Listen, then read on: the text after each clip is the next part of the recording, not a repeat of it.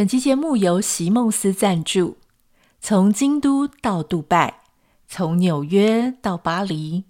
席梦思床垫都是全球顶级饭店的首选。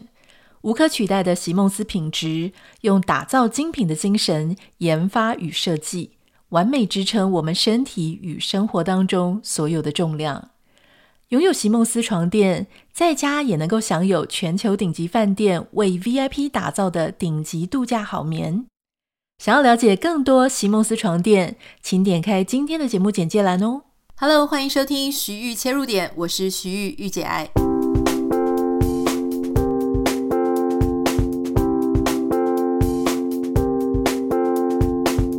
欢迎收听今天的节目。前一阵子，因为我在我的脸书上就是贴了说啊，这个是我跟工程师，就是我老公，我们已经从认识到现在已经第九周年了哈。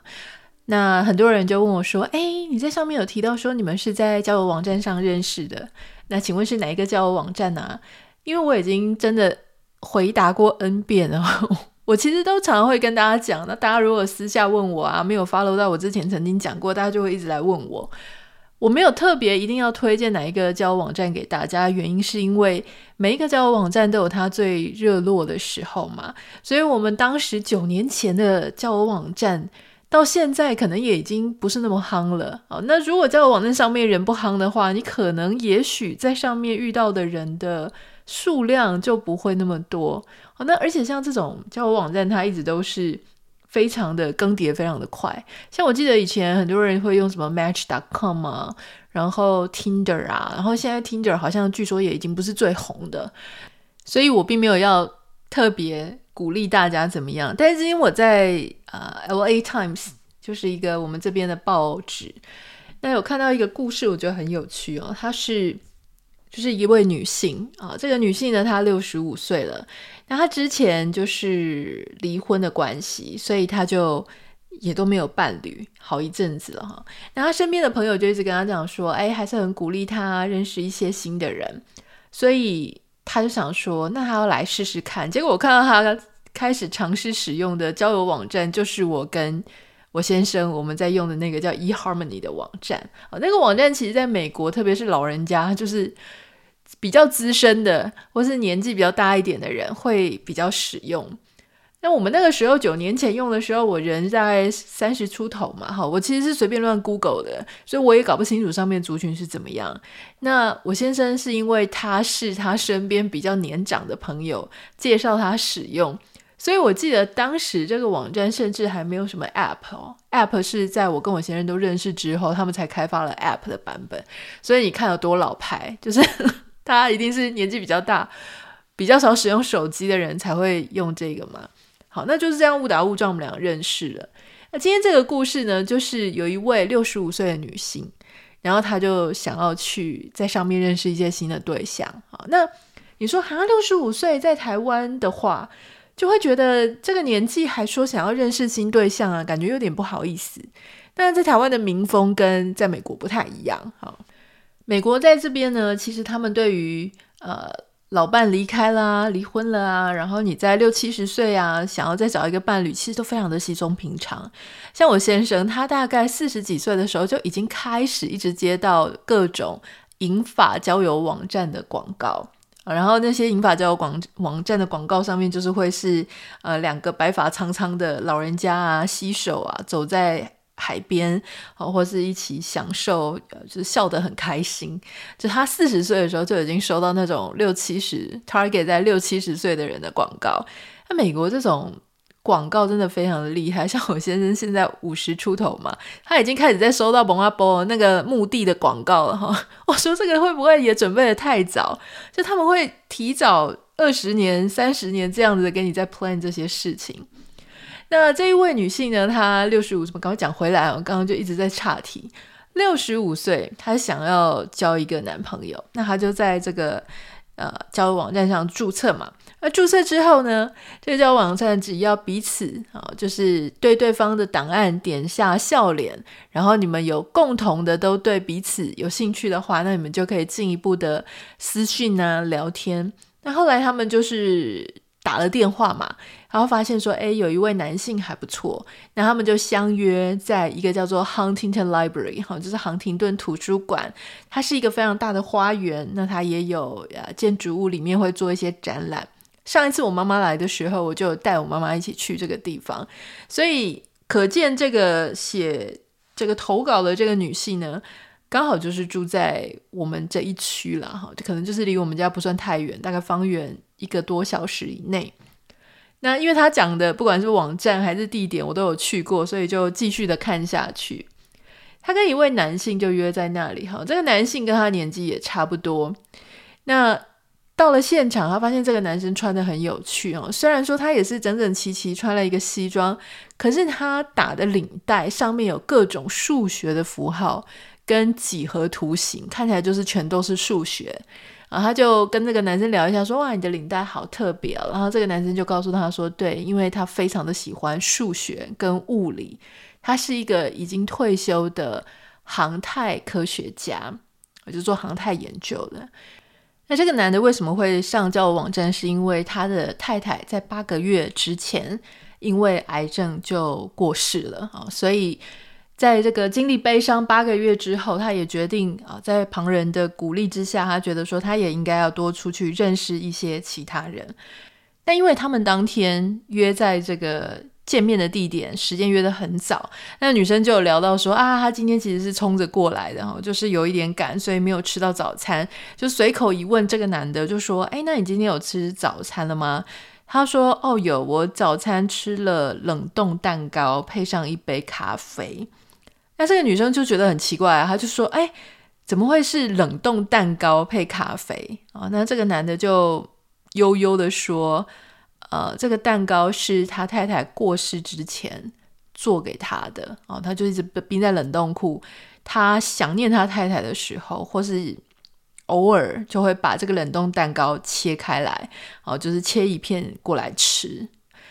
那这个女生她听到这个故事的时候，就觉得非常非常的感动嘛，因为觉得你的爱情，你对太太的思念就是这么的深。虽然说我听到这个故事的时候，我是觉得，哎呦，八个月的冷冻蛋糕还可以吃啊，哦，但是当然在跟他约会的这个女性，她觉得是很感动了哈。所以后来他们就继续聊天啊，可是后来就发现说，虽然他们就是一直走，那个是一个、呃、公花园。不能讲公园，就是有很多种了很多花，很漂亮的一个户外。可是这个男生呢，一直在聊天，都在聊一些物理学啊、数学啊、形而上学啊，然后有时候也会带到一些宗教。但是他宗教的部分呢，是非常的跟圣经完全不一样的。比方他就可能讲说啊，其实犹大也不是很不好啊，犹大也有他很好的地方啊，怎么样怎么样怎么样，就聊一些这些事情。那或是聊一些非常困难的形而上学，我就说哦，这个全世界世界上所有的事情呢，都是这个物理学或者形而上学，就是他有他的坚持，可能他对他的这个专业真的非常热情，所以他看所有的事情都是用物理学或是他的那一套观点在看世界。那重点是，今天你是跟人家第一次出去约会，可是他好像也没有意识到这件事情，就一个人一直讲，一直讲，一直讲。那这个跟他约会的女生当然就觉得，哎，真的很烦哎，很无聊，因为他讲的那些他也不是很懂。事实上，这个女生她六十五岁，她是一个国小的老师退休。那你原本可能会想说，国小老师跟科学家那都是知识分子嘛，应该不会差太远。可事实上还是不一样啊，就是那个科学家真的太认真投入在他自己想讲的，然后都没有注意到别人的感受。那这个国小老师这个女生呢，她就觉得。一直很想要试着把他换话题，可是就没有办法把他的话题导引到其他地方去了哈。那后来，总之呢，他就想说啊，不如就去吃个午餐好了，因为他没有吃早餐，所以他就跟这个男的说，哎，要不要我们就在这个里面的一个咖啡店。那吃个午餐，他想说吃个午餐的时候，总是可以透过午餐，你可以聊一些其他彼此都共同会有兴趣的话题啊。例如说周末都在做一些什么啊，这样你就可以延伸到别人的嗜好嘛。比方说，你会不会对对方有好奇？我其实都常常觉得，这是我个人的意见啊，就是我觉得，如果你在第一次跟人家认识，或者一开始初期跟人家约会，彼此在探索的阶段的时候。我觉得有一件事情很重要，就是你要让对方觉得你对他是有好奇的好，所以与其滔滔不绝的一直想要讲自己怎么样怎么样怎么样，我觉得你更重要要把百分之五十到六十的占比是交给对方去问对方的一些问题。那当然问对方问题，不要问那些很失礼的问题，说啊你赚多少钱啊，或是你爸妈做什么工作啊，啊或者说你平常都有在投资吗？就听起来很有压力，好像想要探人家赚多少钱的感觉。不要问这些问题，你要问的是，真的是好奇他作为一个人，他的爱好、他的兴趣是什么啊？他比方说，你可以问他平常休闲的时候做一些什么啊？喜不喜欢运动啊？喜欢读哪一类的书啊？喜不喜欢看电影啊？啊，那如果说，甚至可以问他，你们可以做一些小小的活动啊，比方说二选一的这种活动。嗯，像有时候，呃，在欧美的地方，很多人就会玩一种叫做二选一嘛，啊，就说乡村跟都市，你会选哪一个？然后公寓跟独栋的套房，你会选哪一个？啊，那例如说保时捷跟 B N W 你会选哪一个？啊，或是，呃，如果以汽车来讲是，呃，休旅车跟房车，你会选哪一个？啊，狗跟猫，你会选哪一个？就是用这种二选一、快问快答的。这个活动既好玩，有一点刺激感，而且你又可以稍微多了解对方一些。那你差不多问个十题、二十题，彼此交换问一下，这个时间也很好打发。而且最重要的事情是，可以在彼此丢出答案的过程当中，你就会有一些话题可以继续聊下去，就不会像今天我们分享的这个故事哦。这个女生后来真的就觉得很很沮丧，因为他觉得对方完全都不想要知道他是在干嘛，那就一直在讲自己。的所知所想，他的脑子里面有的东西，然后他就一直讲，一直讲，一直讲，感觉就是太久没有跟别人说话了，而且那种感觉就是，不管你今天是谁，我就是想要讲我讲的，所以无论来听我讲的人对象是谁，好像都没差的那种感觉。那去吃中饭有没有比较好呢？结果仍然没有。这个男的仍然在吃饭的时候，因为他们吃饭是坐在户外区。那个地方的餐厅，那个咖啡店是因为我自己有去过，咖啡店里面的座位不是很多，那大部分人都会坐在外面，一边欣赏风景，那一边吃饭啊。但是如果你讲话蛮大声的话，其实旁边的人还是听得到你在讲话。那在那个吃饭的过程当中，这个男的又继续聊啊，讲他对于什么宗教的各种非常呃不一样的个人观点。那这个时候就有一个女的走过来啊。然后这个跟他约会的女生就想说，呃，是想要干嘛？她本来想说这个约会已经够糟了，没有想到接下来这个走到他们身边的这个女生，把他们的约会的难堪哦，直接拉到最高点。那个女的可能是一个基督徒或者非常信仰虔诚的人，她就直接问那个男的，就说：“你对耶稣是有什么样的意见吗？”好，我们跟你，我可以跟你聊一聊，就是就是跟他有一些对于。这个宗教，我想跟你好好的聊一聊。那这个两个就开始激烈争辩。大家要知道，在台湾可能我不知道台湾的因为宗教的事情吵架的几率高不高。可是因为基督教它在美国是一个非常多人的信仰，那。很多人他对这个信仰的坚定的程度，哈，又是非常激进的。虽然说，像比方说我们也是基督徒，但是我个人比较不会去跟人家这样子争辩不休。可是我可以理解，在这里是真的会有人这样子做哦。所以这两个人，一科学家，然后一个很虔诚的，很可能把宗教当成他人生也是很重要的事情，而两个人就这样整个吵起来。越演越烈，哈，吵了十几二十分钟，这个女的终于受不了，她说她再也忍不住了，所以她就站起来说：“不好意思，那个我要先走了哈，因为我下午还有一个事情。”所以她就酸了，直接落跑。她说她一离开现场，她整个人就松了一口气哦，就觉得说：“天哪，这个。”这个约会真的是他从来都没有遇过那种非常让人不舒服又很紧绷的，因为他其实已经结婚这么久，之前有一个长期的伴侣嘛，那又单身那么久了，所以几乎没有那一种还要去跟人家磨合，或者说要遇到这么尴尬的场面的盛盛况，用盛况来形容，他觉得这个真的是啊，真的是再也不想要再经历一次了。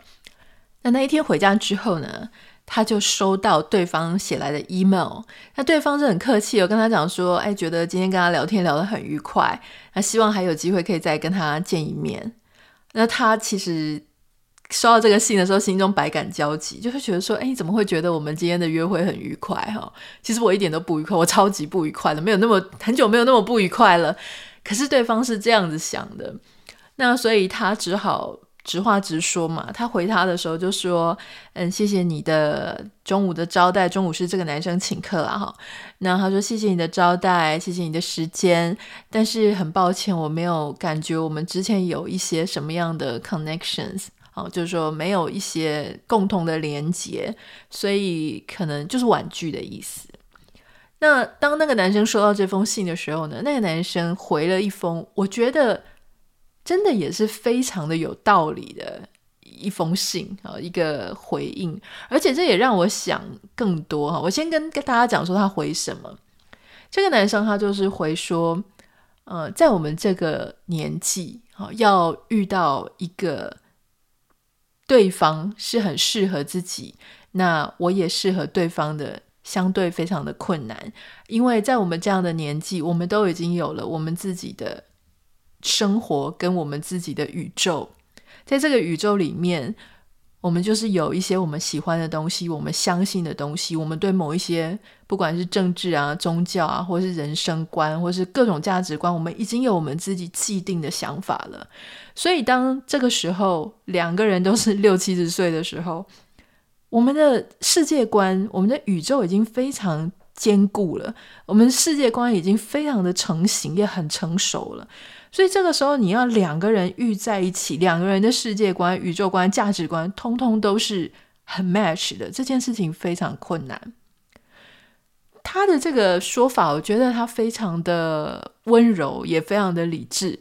哦，就理智是说，诶，你觉得他讲的确实是没有错。那比较温柔，也就是给彼此一个下台阶嘛。哈，毕竟大家都已经不是像十几二十岁了，说。啊，我觉得我拒绝你了，就是就是打枪你，就是觉得你不够好。其实不是这样的。大部分的时候，我们在找对象，哦，特别是年纪比较大、比较成熟的时候，我们找对象确实就跟他讲的一样，我们是在找一个我对于很多事情、很多观点，不管是用钱，不管是对政治、对各种生活上的各种面向，我们都能够调成比较同频。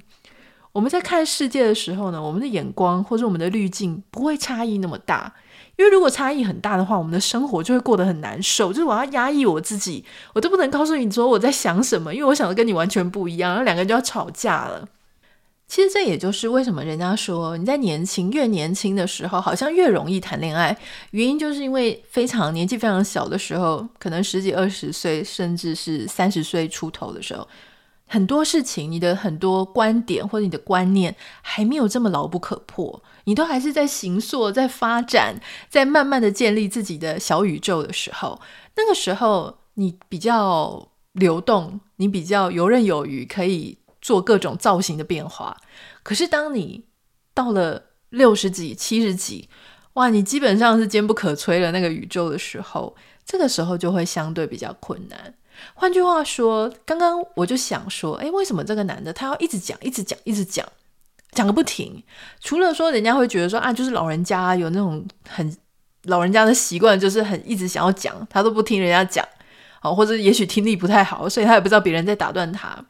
我觉得除了这个之外，还有就是有时候他可能太急了，急着要告诉你，告诉一个他不熟悉的人。他的那个世界观长得什么样子？想要不管是说服你也好，想要让你知道也好，想要一股脑的抛给你也好，所以就会这样子一直讲讲讲讲讲。好，可是当两个人没有共鸣的时候，那个是真的非常辛苦的。所以你说年龄大，是不是有比较容易谈到恋爱呢？有没有比较容易找到老伴呢？这件事情我觉得好像也比较困难，不是彼此说不在意。对方的长相，或者也不是说彼此没有经济上的各种沉重的负担，或是彼此都还算健康，不是这样子，两个人就能凑成对了。最困难的事情是，他们对很多事情还有没有同样的想法，而且很可能没有这样哈。所以这个是我今天觉得非常有趣的一个故事啊，希望你也可以从这个故事里面，呃，找到你自己觉得，诶，哪一个点是你很有趣的、很有兴趣的。有些人可能他的着眼点是在，哦，年纪这么大了，还是会想要用交友网站。有些人可能会着眼点在说，哦，原来，呃，这个个人的小宇宙是这么重要。欢迎你可以跟我分享，听这个故事的时候。你的注意力放在哪一些地方？当然，最后这个女生呢，她还有提到说，她还是很希望哈，就是虽然说在网络上这个年纪，你要找到一个老伴，好像不是这么容易啊，因为彼此有太多自己的想法。可是，如果有一天真的也能够找到一个，好，如果你死掉之后，你做的蛋糕，他把你冷冻起来，愿意在想你的时候切一片来吃，切一片来吃。这感觉好像也是一件蛮幸福的事情。如果有任何想要跟我分享的，欢迎你可以私讯到我的 Instagram 账号 Nita 点 Writer A N I T A 点 W R I T E R，不要忘记帮我们在 Apple Podcast 跟 Spotify 上面下五颗星，感谢你，我们明天见，拜拜。